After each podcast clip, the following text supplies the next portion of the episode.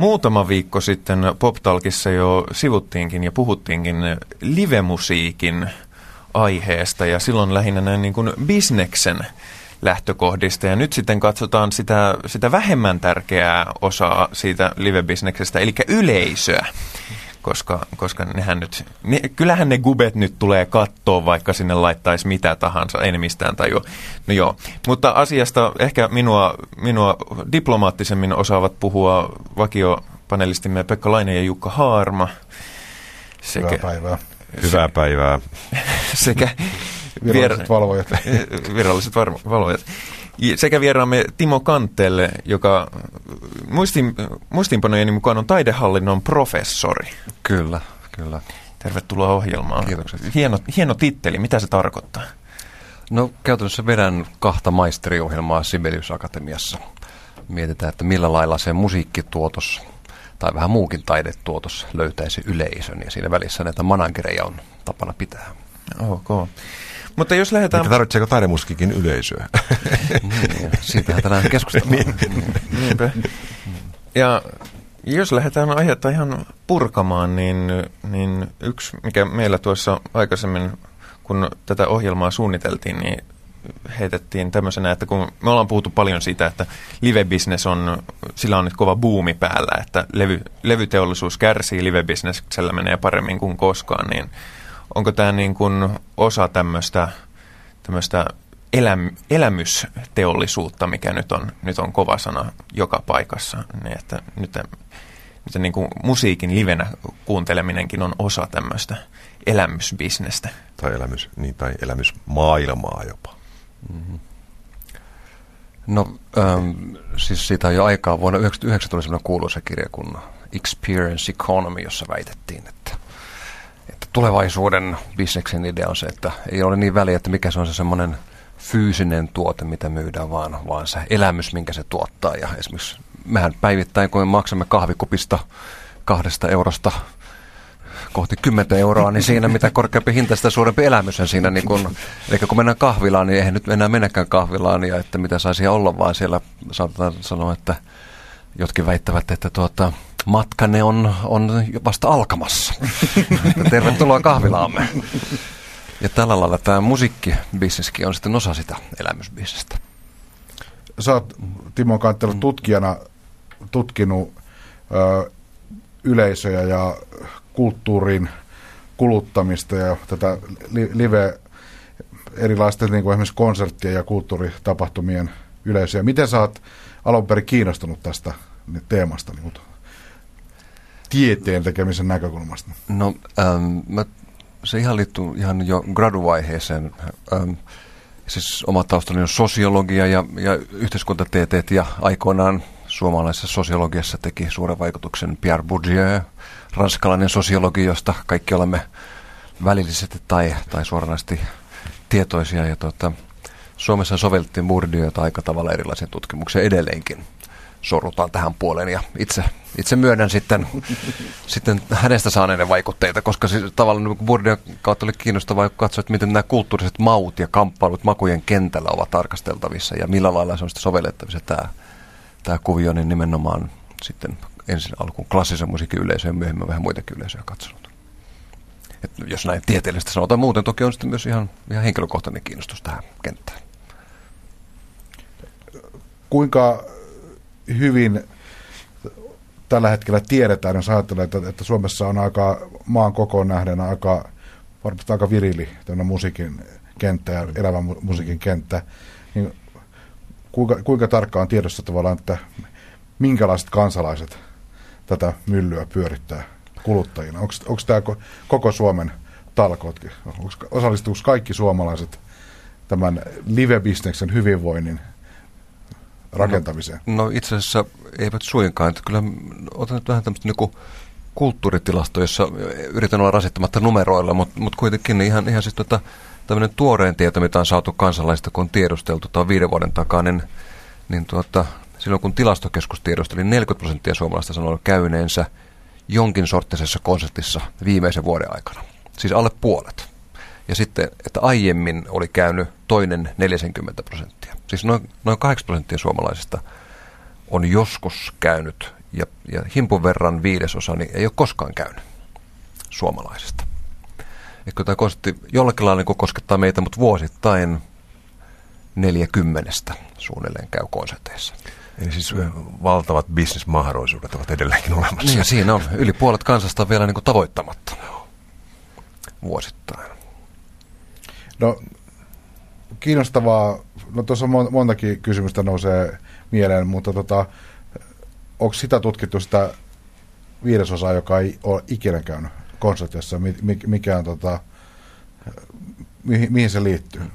Minkälaisiin tekijöihin se liittyy? No systemaattisemmin siis, että, että jotakin laajoja tällaisia tilastollisia aineistoja tietääkseni ei ole tästä porukasta otettu, mutta itse esimerkiksi olen jonkin verran tutkinut niin sanottuja ei-kävijöitä, juuri näitä, jotka, joiden tausta viittaisi, esimerkiksi koulutustausta viittaisi siihen, että he saattaisivat olla kovin kiinnostuneita. Ovat siis samantyyppisiä kuin tämä perusyleisö, mutta sitten eivät käy. Että semmoista, semmoista puolta olen, olen penkunut, mutta laajemmin sitä ei, ei, ole, ei tietääkseni ole tarkasteltu. No mitä sieltä nousee semmoisena keskeisenä tekijänä esiin, mikä, mm. Mikä, pitää ihmisen poissa konserteista? Joo, no nyt on ihan semmoisen rakenteellisen seikka jonkin verran meillä on se ihan etäisyys, että, että vaikka meillä on, meillä on Suomessa ö, voisi puhua festivaalilaitoksesta, vaikka ehkä festivaalit ei tämmöistä termiä halua käyttää, mutta festivaalit on yksi keino, että meillä on niin tavattoman moninaisesti Suomessa festivaaleja ympäri, ympäri maata, että se periaatteessa on mahdollista niin tämmöistä kulttuuridemokratian ideaalia toteuttaa, että asuinpaikasta riippumatta pääsisi jotakin, jonkin sortin taidenautintoa nauttimaan, niin meillä on aika hyvin tämä, tämä kenttä ja taidelaitokset ovat levittäytyneet varsin moninaisesti. Ja toista niin on tiettyjä semmoisia sosiaalisia tai taloudellisiakin esteitä, että, jotka ainakin kokevat, että ei ole, ei ole varaa. Mutta jos nämä asiat niin otetaan pois, niin tuota, ää, esimerkiksi tämä talouspuoli ei mitenkään erityisesti korostu ainakaan niin keskustelussa. Ja meidän täytyy muistaa, että meillä on tavattoman edulliset liput ainakin esimerkiksi or- niin klassisen musiikin orkesterikonsertteihin. Me ei ehkä ymmärrä tästä, mutta erittäin edulliset liput. Halvemmalla pääsee, pääsee klassisen musiikin konserttiin opiskelija, kun hän pääsee leffaan esimerkiksi. Mutta sitten, sitten tiettyjä seikkoja, mitä nyt korostuu, niin on, on tuota, no ensi alkuun on, on ehkä semmoinen niin tietty tietämättömyys. Ja, ja tämä niin ei ole yksinomaan, niin kuin, siis rockipuolesta tiedetään enemmän, mutta varsinkin sitten vähän muun tyyppisestä etnisestä musiikista, folkista, klassisesta, niin kuin ihmiset kokevat, että he eivät tiedä. Ja jossain määrin tulee just tämä tämmöinen klassinen, että kuvitellaan, että mennekseen vaikkapa Finlandia-talolle tai Madetoja salin Ouluun, niin pitäisi olla kymmenen vuotta piano-opintoja ja vähän viulua ja pikkusen musiikkiteoriaa ja, ja tuota, sen, sen sellaista. Näin ei suinkaan ole. Että ajatellaan, että niin tämän tyyppisen musiikin yleisöksi joutumisen, että sinne mennään niin ajattelemaan ja analysoimaan niin ankarasti, siis musiikkitieteellisesti. Ja, ja tuota, eihän tästä ole suinkaan kysymys, mutta niin näin, näin niin ajatellaan, kun taas rockipuolelle voidaan mennä sitten niin nauttimaan tulee tämmöinen niin nautinnon ja sitten semmoisen ankaran analyysin kiusallinen ristiriita. Tai esimerkiksi yksi asia, joka ei korostuu. Joutuu menemään töihin, kun lähtee. Niin, lähtee niin. Tuota. Ja kuitenkin vapaalla haluttaisiin olla vapaalla, eikä, eikä katsota, että onko se kolmiso nyt paikallaan ja, ja tuota, bändi vireessä maailmanla- maailmanlaajuisesti näissäkin ohjelmissa on puhuttu maailmanlaajuisesti, niin kuin tämä live on osittanut myöskin sit, niin kuin netin ansiota. Mutta mm-hmm. onko tässä myöskin sellainen kulttuurinen ero, että rockipuolella netti on normaali väline katsoa tilannetta ja niin kuin, tu- ottaa selvää, mutta ei välttämättä siellä korkean puolella. Mm. On, on, onko tästä mitään No vähän suun- tiettyjä suuntaan antavia asioita ihan, ihan siis... Ähm, kun jotakin, mä olen esimerkiksi Helsingin juhlaviikkoja seurannut hyvin erityyppisiä ryhmiä, siis korkeaa ja matalaa niin sanotusti, musiikkia, tanssia ja tämän tyyppisiä, niin no yksi, yksi selitys on ihan se, että, että rock-yleisö on nuorempaa kuin klassinen musiikki ja et, etnisen musiikin yleisö. Toisaalta kyllä rock-yleisökin on tätä nykyään, jos ajatellaan stadionkonsertteja, niin siellä on suuret ikäluokat, perinteiset suuret ikäluokat ovat varsin niin kuin vahvasti edustettuina, että että osin tämmöinen ihan tämä ikä, ikäkysymys tulee esille, mutta ehkä sitten tämän, nythän on viime aikoina sitten klassinen musiikki tehnyt, eri, eri orkesterit Suomessa ja maailmalla ovat niin lähteneet nettiin aika tavalla vahvasti, että ehkä se tekee tuloa, mutta se ei ole niin pitkälle viety vielä kuin mitä rockissa ihan spontaanistikin sitten kaikki fanisivut sun muut. Mun mielestä tuossa on, mm. on aika mielenkiintoista toi, että että jos mietitään justiinsa, stereotypisoidaan nyt vähän ikäluokkia, että, että että usein ajatellaan, että, että justiinsa klassisen musiikin konserteissa käy nämä, nämä tällaiset korkeamman kulttuurieliitin, korkeamman ikäluokan myöskin ihmiset, kun sitten taas nuoret menee katsomaan niitä rock-konsertteja, niin mä oon, mä oon ihmetellyt sitä, että, että mun mielestä ainakin, jos omasta kokemuksestani katon, niin iso syy siitä tulee jo siitä ihan ohjelmistosta, että siellä ne soittaa ne samat biisit niin kuin vuodesta toiseen, vaikka olisi niin kuin modernia, modernimpaa, mielenkiintoista klassista musiikkia tarjolla, niin jotenkin saattaisi nuoremmatkin olla menossa katsoa niitä konsertteja, jos siellä soitettaisiin välillä jotain muuta kuin ne samat Mozartit 70 kertaa. No onhan meillä näitä rajat ylittäviä konsepteja, näitä crossover-juttuja viime aikoina ollut. Esimerkiksi juuri rajaton lauluyhtye esittää Abbaa tai, tai jotain vastaavaa orkesterin. No, mä, en, mä en välttämättä tarkoita edes semmoista, vaan niin kuin sitä, että jos mä oon esimerkiksi suuresti mieltynyt näihin minimalisteihin, jotka on, jotka, nehän on ihan klassista musiikkia, klassista musiikkia ja muutenkin ehkä enemmän näitä niin kuin 1900-luvun mm. säveltäjiä, mm. Mutta, mutta se on kovin, kovin niin kuin viiniläisklassisesti painottunutta tuo, tuo ohjelmistotarjonta. Sehän on ympäri maailmaa klassisen musiikin kentän sisällä sellainen avainkysymys, mistä, mistä tuota väännetään. Tällainen ohjelmistojen, varsinkin tämmöisten isojen orkestereiden ohjelmistojen tietty konservatiivisuus, o, o, mi, mihin on varmasti sitten jotkut ihan myös liiketaloudellisetkin mm. syyt. Jos ajattelee tuota sun tutkimustaustassa kerroit, että, että Wordio ja tämä maailma on ollut sellainen inspiraation lähde, niin siellähän on kantavana ajatuksena, eikös vaan se, että tällaiset makuvalinnat on yksi tapa muodostaa tämmöisiä niin kuin jakoja, ikään kuin lainausmerkeissä luokkajakoja yhteiskunnan mm. sisällä ja eh, ihminen kuluttamalla ja valitsemalla tiettyjä asioita mm. ankkuroi itsensä johonkin tiettyyn mm. yhteiskunnalliseen tavallaan statukseen. Niin toimiks konsertti, tämä konserttien kuluttaminen ja tämä yleisönä toimiminen siellä, niin toimiiko se tämmöisenä kuinka hyvin tänä päivänä tällaisena luokittelutekijänä? Kuinka paljon siihen liittyy tällaista rituaalikäyttäytymistä ja sellaista, että tietynlaiset ihmiset valitsevat tietynlaisia tapahtumia kuuluakseen johonkin tietynlaiseen joukkoon? No tässä on ehkä useampikin puoli. Siis Suomessa ei, kukaanhan ei ilmoittaudu kulttuurieliittiin. Se on vihoviimeinen keino ja niin ainakin silloin, silloin korostaa, että ei ole ollenkaan niin kuin ymmärrä tätä tätä keskustelua niin noin burdiolaisen distiktion mielessä. Mutta mut sitten, sitten niin to, toisaalta että, että nyt meillä on väitteitä, että tämä Bourdieu niin kritiikki Suomen maassa on se, että siis häntä tämmöistä ranskalaisesta hyvin herkästä tilanteesta niin ei, ei voida tehdä suoria sovelluksia Suomeen. Ja, ja tuota, esimerkiksi J.P. Roos on aika mielenkiintoisesti esittänyt, ja otan nyt vähän toisesta maailmasta, että hän sanoi 80-luvulla, että jos halusi Suomessa erottautua viinin maistajana – niin riitti se, että kun meni alkoon ja tilasi minkä tahansa viinipullon, joka oli varustettu aidolla korkilla, ne jätti taakseen 95 prosenttia suomalaisista. Ei ollut siis väliä enää sen jälkeen, mitä se viini oli, mutta, mutta tota, t- niinku, et silloin meillä on niin niinku kehittymätön tämä makujen hierarkia. Nythän meillä käydään jo aika ankaraa keskustelua, että et siis viini, viinimaun osoittaminen saattaa olla, olla ihan niin kuranttia semmoista niin sosiaalisen pelin tavaraa. Ja sen sijaan niin kun klassisessa musiikissa ehkä ollaan vielä siinä tilanteessa, että riittää, että kunhan nyt jotenkin ilmoittautuu olevansa kiinnostunut siitä. Se ei ole väliä sitten, että onko se Mozartia vai onko se jotakin Philip Glassia tai tämän tyyppistä. Ja niin sen jälkeen, kun on sen kynnyksen ylittänyt, niin, niin erottautuu. Me, meillä niin klassinen musiikki ei toimi erottautumisen kenttänä sillä tavalla, kuin se jossakin maissa toimii. Ja, kyllähän nyt on siis jo viiniasiantuntijat taas jo toteavat nykyisin, että se kierrekorkki on se ainoa oikea korkki. Kyllä, kyllä, joo. Pitää pysyä tilanteessa mukana ja her- herkästi seurata aikaansa toki. Niin. Niin, niin, sen jälkeen kun ne tavalliset tallaajat tajus sen, sen, että hei, että tämä oikea korkki on kova juttu, niin eihän se sitten enää. Ei, sitten täytyy mennä kierrekorkki. Kyllä.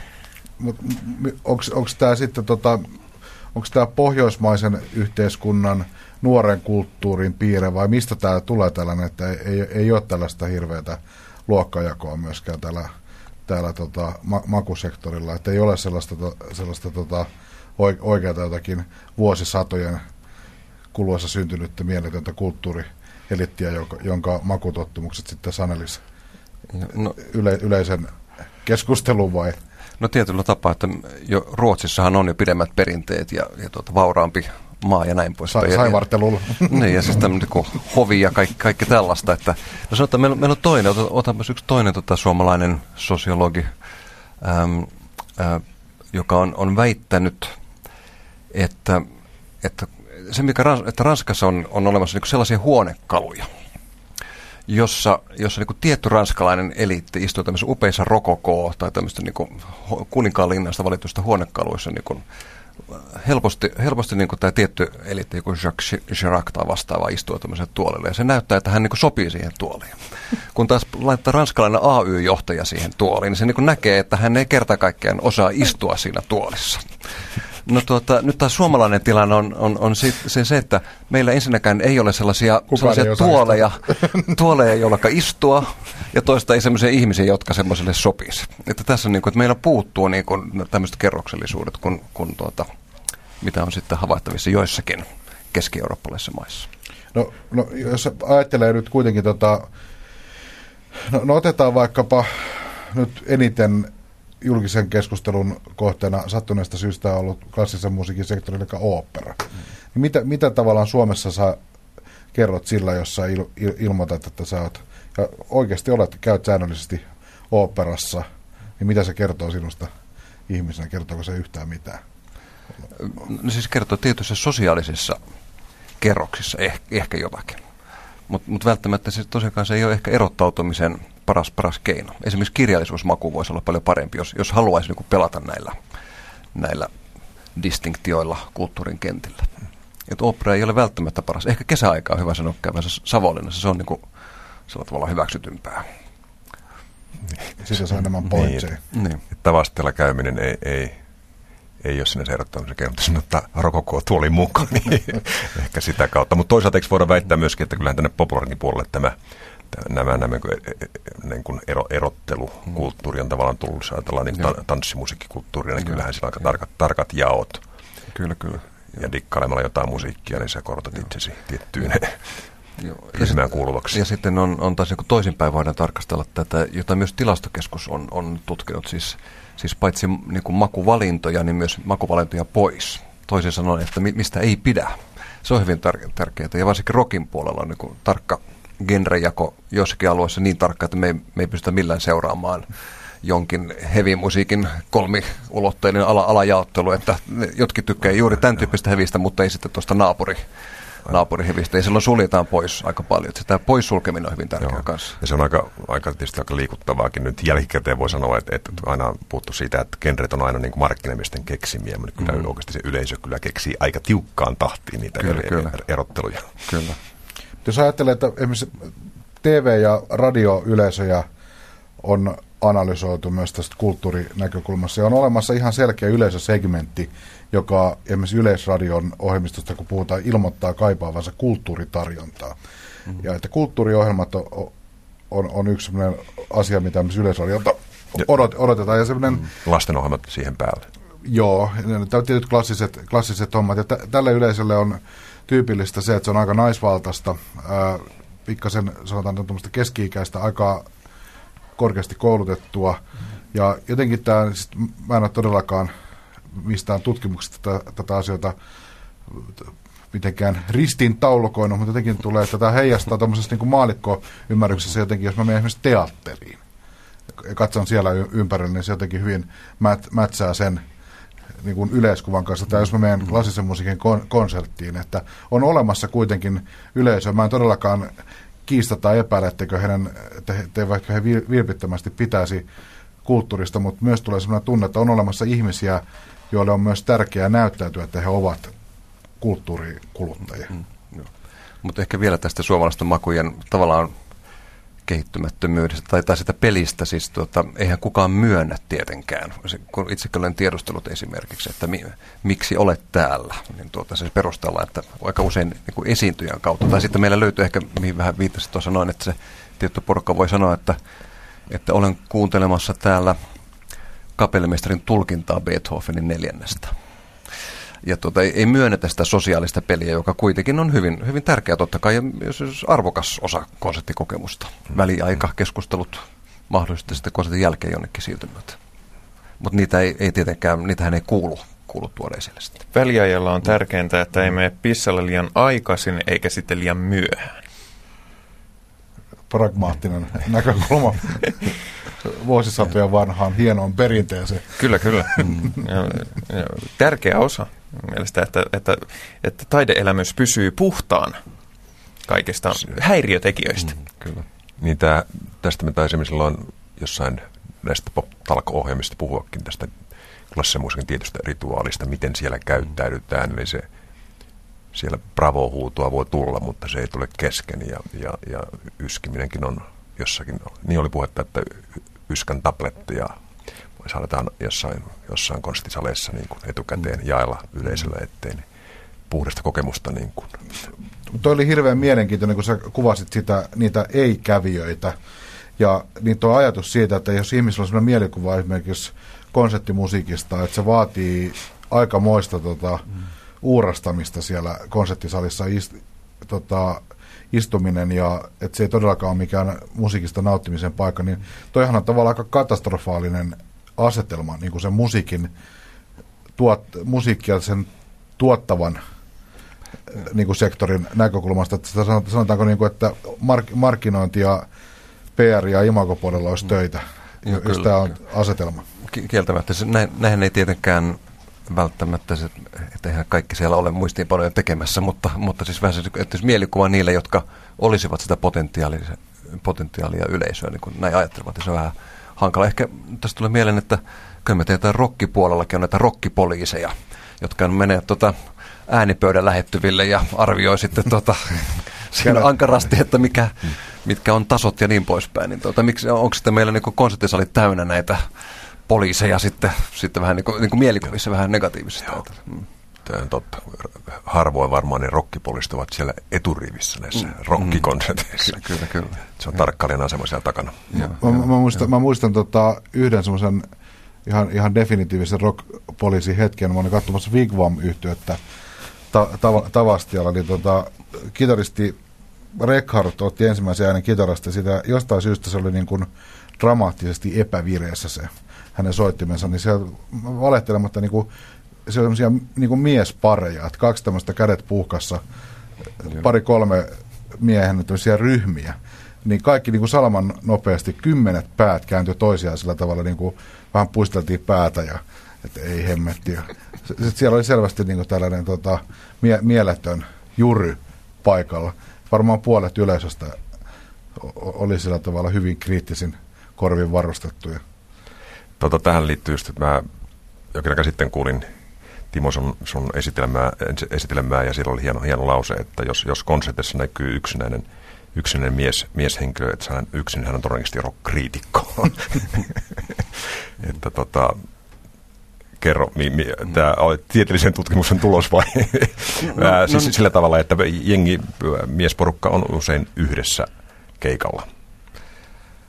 Öm, tai siis, mä viittasin erityisesti niin klassiseen musiikkiin. Ensinnäkin klassisen musiikissa ei ole joo. miesporukoita. Tähän, täytyy, niin, että, joo, että kuin, katsokaapa joskus seuraavan kerran ympärillä, kuinka usein siellä näkyy miesporukoita. Aivan. Ehkä se on se hetki, kun sitten nämä naispuoliset kumppanit ovat ajoittaneet tämän vessassa käynnin tai jotain vastaavaa. Kyllä yleensä he, miehet ovat siellä nimenomaan kum, siis vaimonsa tai tyttöystävänsä kanssa. Joskus harvemmin vähän isommalla porukalla. Et, et miehet ovat erittäin riippuvaisia, siis yksin tai miesporukalle käyviä miehiä on tavattoman vähän klassisen musiikin kohdasta. Sitten rockipuoli ihan, ihan asia erikseen, että siellä sitten saattaa näitä poliiseja ja, ja tota, niin kuin muuta, niin, muuta, muuta sitten kaveri, kaveriporukalla mennä eri tavalla. Mutta jos mennään tota, äh, takaisin tähän alku, alkuperäiseen ajatukseen, niin, että jos me elämme jossain elämässä maailmassa, niin kai tämä liittyy jonkinlaisen tämmöisen urbaanin suomalaisuuden nousuun tämä, että ne on kai aika niin kuin lähekkäin olevia käsitteitä, että, että että on, onko tässä oikeasti kysymys myöskin siitä, sillä tavalla, että tässä ei ole kysymys mistään niin kuin trendistä, niin kahdesta voitiin ajatella, että oli makeata käydä jäähallikonsertissa ja että se oli semmoinen, niin kuin, joka sitten niin kuin tavallaan, okei, okay, laman myötä loppui, mutta ehkä muutenkin, mutta tämä ilmeisesti tuntuu siltä, että tämä nyt ei ole ihan pelkkä trendi konsertissa käynti. Vai? No, no, no siltä vaikuttaa, että, että ihmiset hakee, hakee niin kuin sitä elävää musiikkia, elävää kontaktia. Mutta sehän, sehän muodostuu, että se ei ole ainoastaan, että siellä on joku bändi lavalla, vaan, vaan myös, että ollaan niin sosiaalisessa tilanteessa jakamassa yhdessä yleisön kanssa ja sitten tulee niin spontaaneja reaktioita. Kenties tanssitaan ja, ja osallistutaan ja se, se tuntuu niin sen merkitys nousevan, ainakin tietyllä väestöllä. Toki tämä on sitä aika varsin urbaani ilmentymä, että, että nuoret aikuiset erityisesti tällaista harrastavat. Ja tähän tietysti liittyy kai sitten myöskin väestön rakennemuutokseen mm. suurissa kaupungeissa. Että niin kuin samassa esityksessä kerroit, niin oli aika yllättävää, että itse asiassa jossakin, joissakin yliopistokaupungeissa niin kuin se suuri ikäluokka voi ollakin nykyinen uusi nuori pieni ikäluokka, vai? Joo, joo että, että kun vähän tilastoja katsoo ja kaivelee, niin todellakin niin nämä perinteiset suuret ikäluokat valtakunnallisesti jylläävät ja ovat, ovat monissa kunnissa se suurin, oikeasti suurin, mutta, mutta just yliopistokaupungit ovat tyypillistä niin 20 30 nuorten aikuisten dominoimia siis niin kuin väestömäärässä. Ja, ja tot, tätä ei ole ehkä kunnolla niin kuin ymmärretty.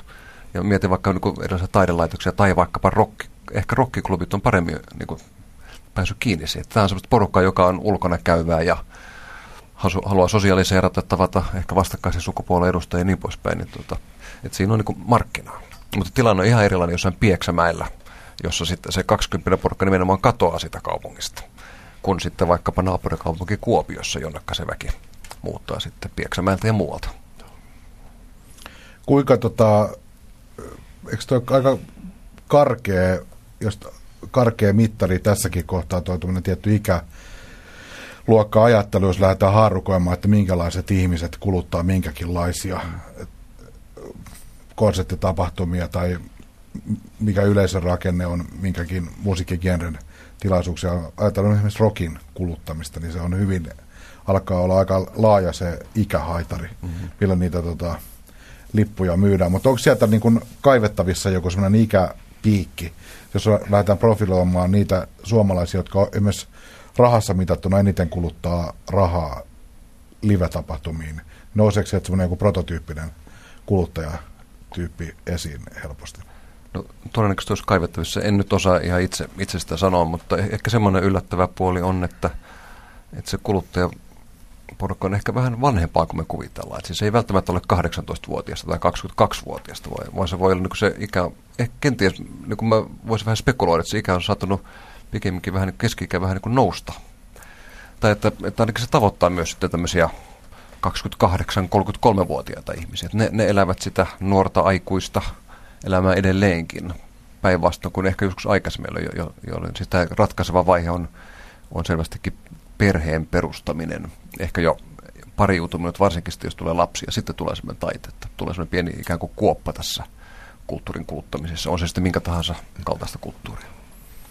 Yksi mielenkiintoinen piirre kun esimerkiksi tutkii ulkolaisten musiikkilehtien tällaisten kuukausittain ilmestyvien lehtien esimerkiksi keikka-ilmoituksia, niihin, niihin on koottu takasivuilla yleensä näihin brittilehtiin varsinkin niin kuin käynnissä olevia kiertueita ja tällaisia, niin siellä on ihan valtavasti edustettuna tavallaan sellaista, voisi sanoa niin kuin nostalgia, jossakin mielessä hmm. nostalgia rockiksi kuviteltavaa materiaalia. Siis artisteja ja bändejä, jotka on pörrännyt 60-70-luvulta asti.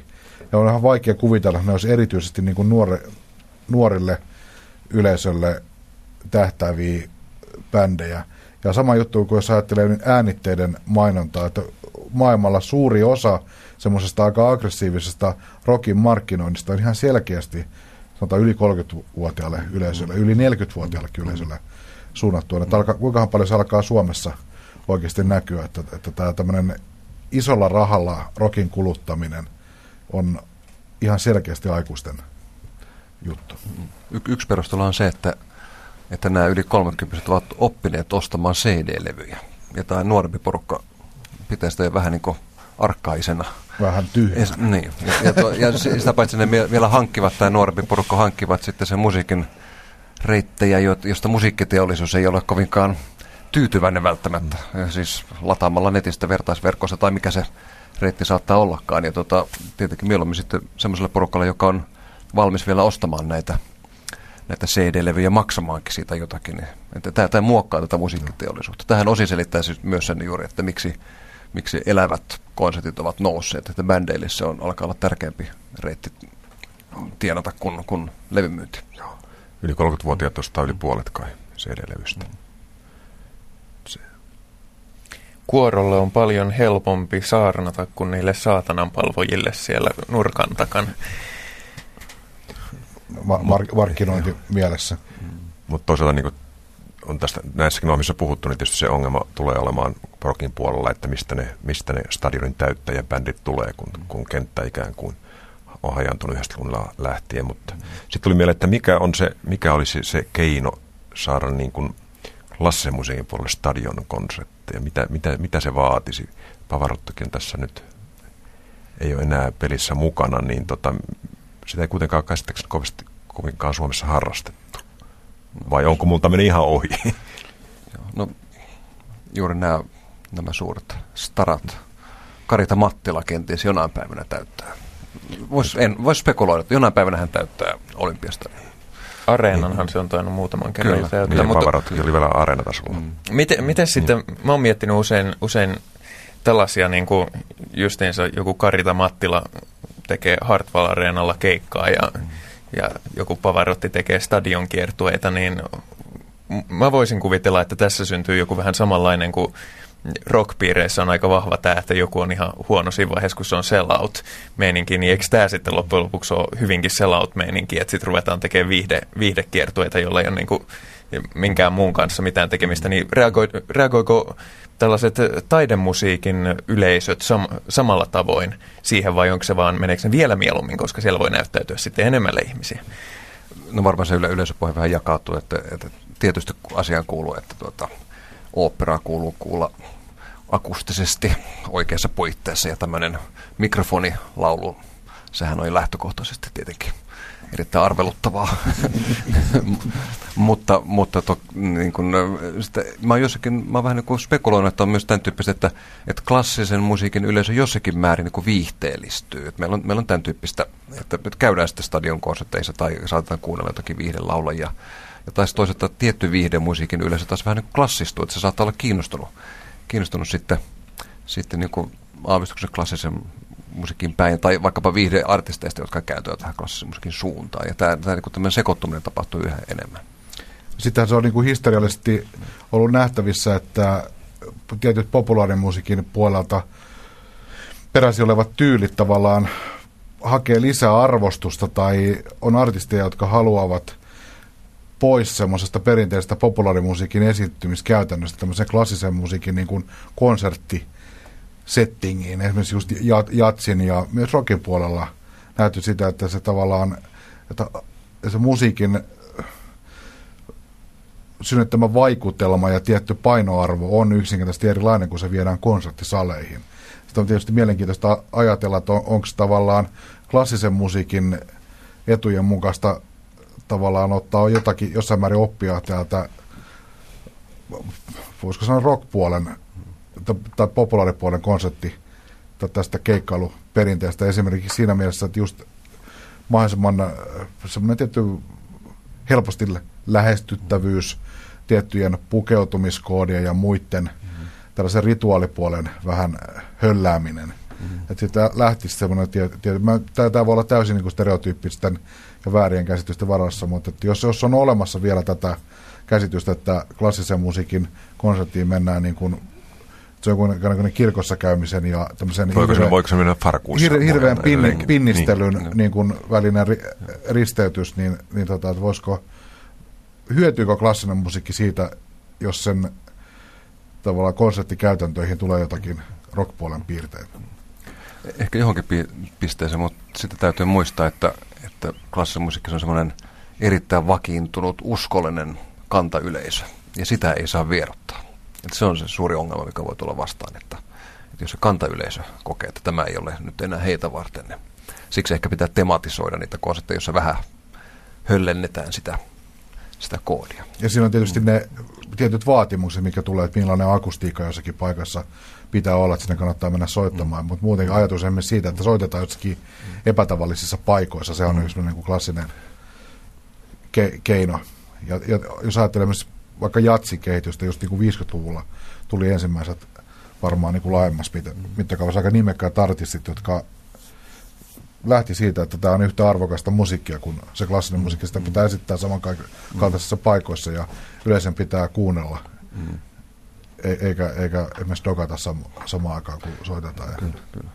Mutta ehkä voisi todeta, että, että meillä on ehkä se niin kuin väärä mielikuva siitä, että klassinen musiikki on kun, kun mentäisiin, tai ne konseptit olisi kun mentäisiin kirkkoon, että mä oon jonkin verran tarkkaillut ihan sitä yleisön pukeutumista, niin, niin ei se, siis farkuissa näkee väkeä, ähm, villapaitaakin saattaa nähdä ja näin poispäin. Se on, se on ehkä niin, kuin, ne on niin sanottuja niin kuin understatementteja, jos saa, saa tämmöistä hölmää sanaa käyttää, tämmöistä kasuaalista pukeutumista. Siis ehkä, ehkä mukavasti yllä, mutta se, sitä ei tuoda niin kuin esille. Kun taas mä olen käynyt katsomassa, kun esimerkiksi Jari Sillanpää mm. tulee esiintymään, tai muita näitä suoria viihdemaailman mm. artisteja, rockipuolesta ehkä vähän asia erikseen, niin missään ei, ei näin niin hienosti pukeutuneita ihmisiä kuin Jari Sillanpään konsertissa. Ja tämä on parin, parin kertaa nähnyt esimerkiksi Kuopiossa, kun mä siellä, siellä seuraan joskus iltaisen näitä viidekonsertteja, mitä Kuopion musiikkikeskuksessa aika tavalla on, niin niin sehän on ihan, ihan uskomattoman hienoa, mitä, mitä siinä on todella satsattu, se on suuri, siis siihen on, se on, se on siis paljon enemmän kuin Jumalan palvelu, se on siis tämmöinen niin kuin kirkkohäät vähän niin kuin pukeutumis, pukeutumismielessä. Mm. Niin, tietysti tuli vaan mieleen, että jääkiekko, jääkiekkomatsissakin kolme kertaa viikossa, niin valmentajat pukeutuvat tummaan, tummaan pukuun ja kravattiin, että sielläkin on Kyllä. tietty juhla, juhla niin kuin, meininki. Ja toisaalta, toisaalta sitä on ehkä turha niin kuin, ajatella kaavamaisesti ja jankata siihen suuntaan, että se olisi niin kuin jonkinnäköinen autuaksi tekevä asia, se on tietty farkkuindeksi.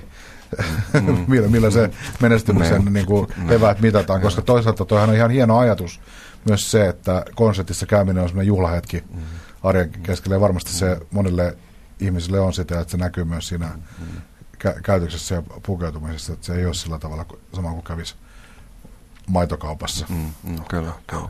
Mä haluaisin semmoisen paidan, jossa lukee elitismi pois klassisesta musiikista. Mä pitäisin sitä aina, kun mä menen katsoa klassista musaa konserttiin. Mutta san, sa, sa, sanoit, tota, että kukaan suomalainen ei ilmoittaudu kulttuurielittiin, että olen edustan kulttu, kulttuurielittiä, mutta onko sun mielestä määriteltävissä semmoinen, että mikä, mikä on suomalainen kulttuurielitti? No toki nyt tutkijatkin voisivat sitten niin katsoo ikään kuin karttaa ja ketkä ovat niin sanotusti makujen määrääjiä. Niin, niin sillä tavalla. Mutta se, se ei välttämättä ole siis se kuluttajapuolen väki, vaan se, joka esimerkiksi tekee valintoja, mitä, mitä vaikkapa Finlandia-talolla tai jossain muussa konsertit salissa. Tai, tai tietyllä vaikkapa rockiklubilla, niin mitä, mitä siellä soi, tai festivaaleilla. Mm. Ikään kuin, jotka valitsevat, että mikä se on se musiikki, minkä tyyppistä musiikkia, minkä tyyppistä tarjontaa. Tällä lailla ainakin voidaan nyt sitä porukkaa, makujen määrääjiä katsella kriitikot lasketaan tähän sitten ilman muuta myös mukaan, jotka osa sitä, sitä bisnestä. Taisi tähän lopuksi tämmöinen erikoistapaus, mä aina kiinnostanut, ja sä oot käsittääkseni tutkinut Helsingin juhlaviikkoja ja sen mm. yleisöä, niin mm.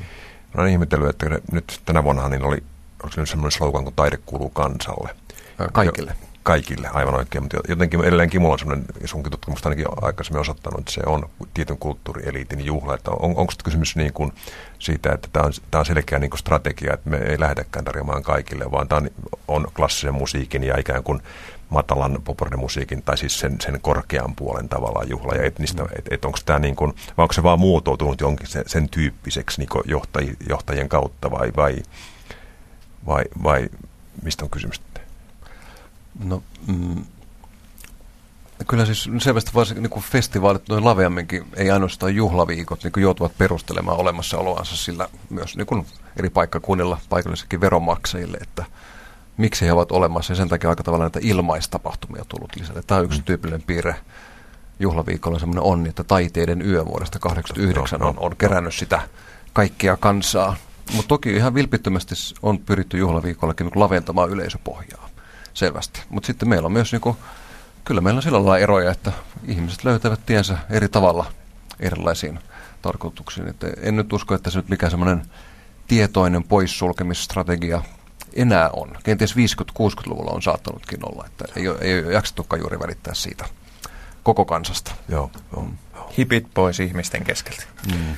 Onhan viime aikoina kuultu, siis ei välttämättä nyt suoraan sitten tässä konsertti- ja festivaalikeskustelussa, mutta niin kuin yle, yleisemmin myös semmoisia äänenpainoja, että tällainen markkinavetoinen populistinen, populaarikulttuurille tyypillinen ajattelu on saanut niin vahvan jalansijan ja niskalenkin kulttuurissa yleisemmin, että tämmöinen elitismi on uhattuna. Mm. Siis tämmöinen ihan, ihan kla- klassinen kulttuuri, voisi sanoa snobismi tai tämmöinen pienten yleisöjen ihan selkeästi erotteleva maailma, niin se on tavallaan se, mikä mistä olisi syytä olla huolissaan. Että, mm. että kyllä tämmöistä niin kuin massa, massatapahtumaa kyllä pukkaa mm. ihan riittävästi. Oliko meillä on Emma Numminen, joka puolustaa nimenomaan tätä elitismiä?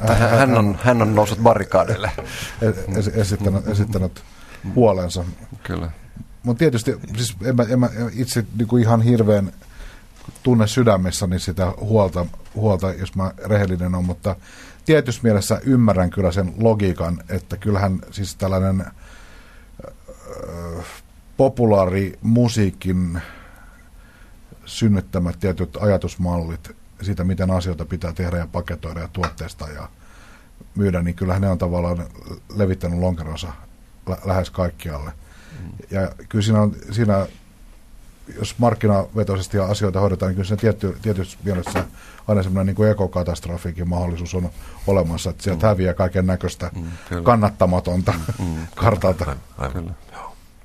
Niin ja juhlaviikkojen kanssa varmaan lähdet myöskin siitä, että, että se, se puoli populaarimusiikista, joka kannattaa itse itsensä ikään kuin, niin se, se puoli jätetään pois. Ja nyt tämä, se, että ei tänne jotain etunatähtiä noin vaan muuten ehkä saataisiin, jos ei siinä olisi niin kuin julkinen puoli mukana. Pitää olla Anna Popular, Popular Music ennen kuin se pääsee festareille. Mm. Mutta siis havaintoja on, että tuo juhlavirkkeen huvilateltta on edesauttanut nimenomaan etnisen musiikin, erilaisten folkkien, folk, musiikkien tulon, jota nyt sitten Savoiteatterissa Helsingissä jatketaan. Ja tämä on niin kasvatettu sellainen yleisöpohja, joka, joka uskoo, että tämä järjestäjätaho löytää erilaisista etnisen musiikin niin kirjoista taitavia huippuesiintyjiä. Ja, ja vaikka yleisö ei tiedäkään yhtään sitä artistista, niin, niin luottaa, että Aivan. voivat maksaa 28 Aivan. euroa ja nähdä sen. Aivan. Mm. Nyt luottaa asi- tätä asiantuntijan laadukkaaseen mm. makuun. Kyllä, Joo. kyllä mukavammat rokokootuolit konserttisaloihin, niin saadaan ihmiset tulemaan paikalle. Ilmeisesti se oli meidän johtopäätöksemme tällä kertaa. suomalainenkin osaa istua. mutta, mutta jos joku on päätynyt johonkin, tuohon, johonkin toiseen johtopäätökseen tai haluaa muuten osallistua keskusteluun, niin se on aina toivottavaa ja se on täysin sallittua. Se käy helposti, kun käy internetsivuillamme blogit.yle.fi kautta pop-talk. Ja tietysti sähköpostiakin voi lähettää osoitteeseen areena.podcast.yle.fi. Ja tietysti jos kuuntelette ohjelmaa radion kautta, niin sieltä internetsivulta löytyy myös se varsinainen podcast-versio, joka on sitten ihan koko keskustelu eikä, eikä lyhennetty versio aiheesta. Mutta täl, ennen kuin lopetamme, niin perinteiseen tyyliin käydään paneeli läpi ja puhutaan viimeaikaisesta sykähdyttävästä kokemuksesta, mitä on, mikä on noussut harmaan musiikkiarjen yläpuolelle viime aikoina. Ja aloitetaanko perinteisesti vaikkapa Pekka Laineesta, joka, joka pyörittelee silmiä sen näköisenä, että toivoo, että ei olisi aloitettu. Vo, voi ei. No tota, mulla on ollut ihan hirvittävässä voimasoitossa semmoinen levy, levy tässä pari viikon ajan. En tiedä, onko se niin kuin alitajusta vai mitä se on, mutta se on aika niin kuin maksimaalisessa ristiriidassa nyt tämän ikkunasta näkyvän todellisuuden kanssa. Eli olen kuunnellut äh, salsan musiikin suuren tähden Hector Lavoen elämäntyötä esittelevää kokoelmaa. Siis äh, hahmo, joka jollakin tavalla, vaikka musiikki on äh, kuubalais puertorikolaista alkuperää ja etupäässä New Yorkissa levytetty, niin siinä on jotakin siinä hahmossa mun mielestä – ja hänen suosiossaan jotakin myös, mikä on tuttu suomalaisesta musiikista. Hector Lavoe oli tällainen tyyppi, joka oli siis todella tämmöinen kansan tähti. Et kadulta tavallisten ihmisten keskuudesta noussut tämmöinen loistava improvisoija, ei mikään hirveän kaunis ääni tai mitä, mutta jollakin tavalla karismaattinen ja ihmisten rakastama hahmo, jonka yksityiselämä oli ihan hirveätä sotkua. Et tuli mieleen joku vähän tämmöinen rowdybadding, että se on niin kuin puertorikolaista rowdybadding somerjoki, että ka- karismaattinen jollakin selittämättömällä ta- tavalla ja te, teki kuolematonta musiikkia ja arki ei oikein ottanut sujuakseen. Ja siitä on tullut tällainen vähän tota, tra, traaginen ö, latinojen yksi supersankari, josta on tehty nyt elämänkerta elokuva tämän hetken suurimpien latinostarojen toimesta. Eli Jennifer Lopez on pistänyt rahansa ja tuottanut ja näyttänyt toista pääosa ja hänen aviomiehensä Mark Anthony näyttelee Hector Lavuen roolin ja erittäin hieno soundtrack-levy. Leffa on saanut erittäin ristiriitaisen vastaanoton, mutta tuota, tuskin tulee Suomeen elokuvalevitykseen, mutta on mielenkiintoinen keissi. Olen siis kuunnellut salsaa. Syystä tai toisesta. Löytyykö vieraaltamme Timo Kantelilta jotain jännittävää? No ehkä tässä kun olen yrittänyt antaa itsestäni kuvan, että olen hyvin kentällä sosiaalista. Nyt aion tehdä distinktiivisen valinnan ja esittää seuraavaa. Tämäkin ohjelma tulee on erinäköisten digipalvelujen kautta haettavissa. Mä olen itse musiikkimaailmassa mennyt juuri päinvastaiseen suuntaan. Mulla ei mitään MP3-soittimia eikä muuta tällaista sälää. Mä tässä vakavasti kuunnellut putkivahvistinta, tavattoman hieno soundi. 30-luvulta periytyviä putki, putkia siellä, siellä niin kun tota, vahvistimessa hehkuttaa, lämmittää. Siinä voisi paistaa vaikka kananmunia siinä, siinä lämmössä. Ja tuota, tänä aamuna itse asiassa uudelleen löysin fantastisen jatslevyn Juhani Aaltosen trion Mother Tongue neljä vuoden takaa. Ja jos joku laji Suomessa itse asiassa musiikkilaji on distinktiivinen, niin se on nimenomaan jatsi. Jos satoi kuuntelemassa jatsia, niin sillä erottautuu vielä enemmän kuin klassisessa musiikissa voisi erottautua.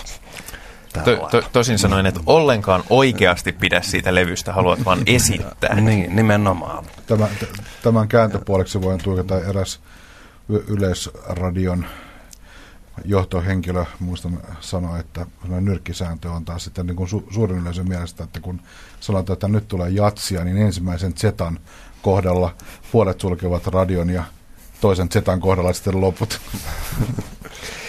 Mä tuohon distinktion lähden heti mukaan osittain, mutta en, en loppujen lopuksi. Eli mä voin, okei, okay, distinktiivisesti sanoa, että eilen Mikkelin junassa kuuntelin iPodilta Band of Horses nimistä indie-yhtyettä, joka on hieno bändi, mutta valitsen kuitenkin sen ennakkotiedon, että, että vanha suosikkini Bruce Springsteen, Springsteen tulee ilmeisesti tota, nyt keikalle, stadikalle, koska edessä kerran, kun hän täällä Suomessa ensi kertaa oli, niin minä olin pitkällä lomamatkalla Italiassa enkä päässyt paikalle. Nyt, nyt, nyt sä sait hoidettua sen. Mä saan hoidettua tämän pomon pois alta.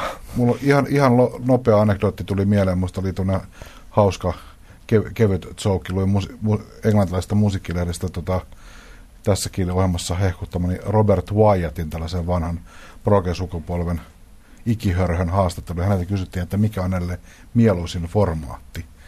CD, MP3 vai vinyli. Hän vastasi, että viime aikoina on kuunnellut lähinnä C-kasetteja. Tuossa on distinktiota. Kyllä. Koska perustelu oli hyvä. Ole, siellä on niin paljon, olen äänittänyt sinne niin paljon hyvää musaa, eli se on kuitenkin kai se ratkaiseva se sisältö, eikä se paketointimuoto. Minä, mä oon ollut sen verran tekno orientoitunut ihminen, että mullakin oli paljon kaikenlaista kamaa C-kasetilla, mutta siirsin ne sitten jossain vaiheessa kovalevylle ja nyt ne on sitten tiedostomuodossa nekin. Mutta fiilis ei ole enää sama. Pitäisikö iPodilla alkaa sitä kamaa C-kasetilla, voisi vähän spräädätä. se, se, semmoisia on semmoisia hienoja adaptereja, että jos autossa on vaikka autoradio, jossa on vaan, vaan C-kasetti soitin, niin semmoisia adaptereja on semmoisia kasetimuotoisia adaptereja, että sä laitat sen sinne soittimeen, niin sitten sieltä tulee piuha ulos, jonka sä voit liittää iPodiin ja sitten se soi, soi sen kasettisysteemin kautta, mikä on, mm. en tiedä mihin se perustuu, mutta varmaan ihan näppärä. Mutta tähän varmaan tällaisen suureen paljastukseen, että tällaisiakin laitteita on.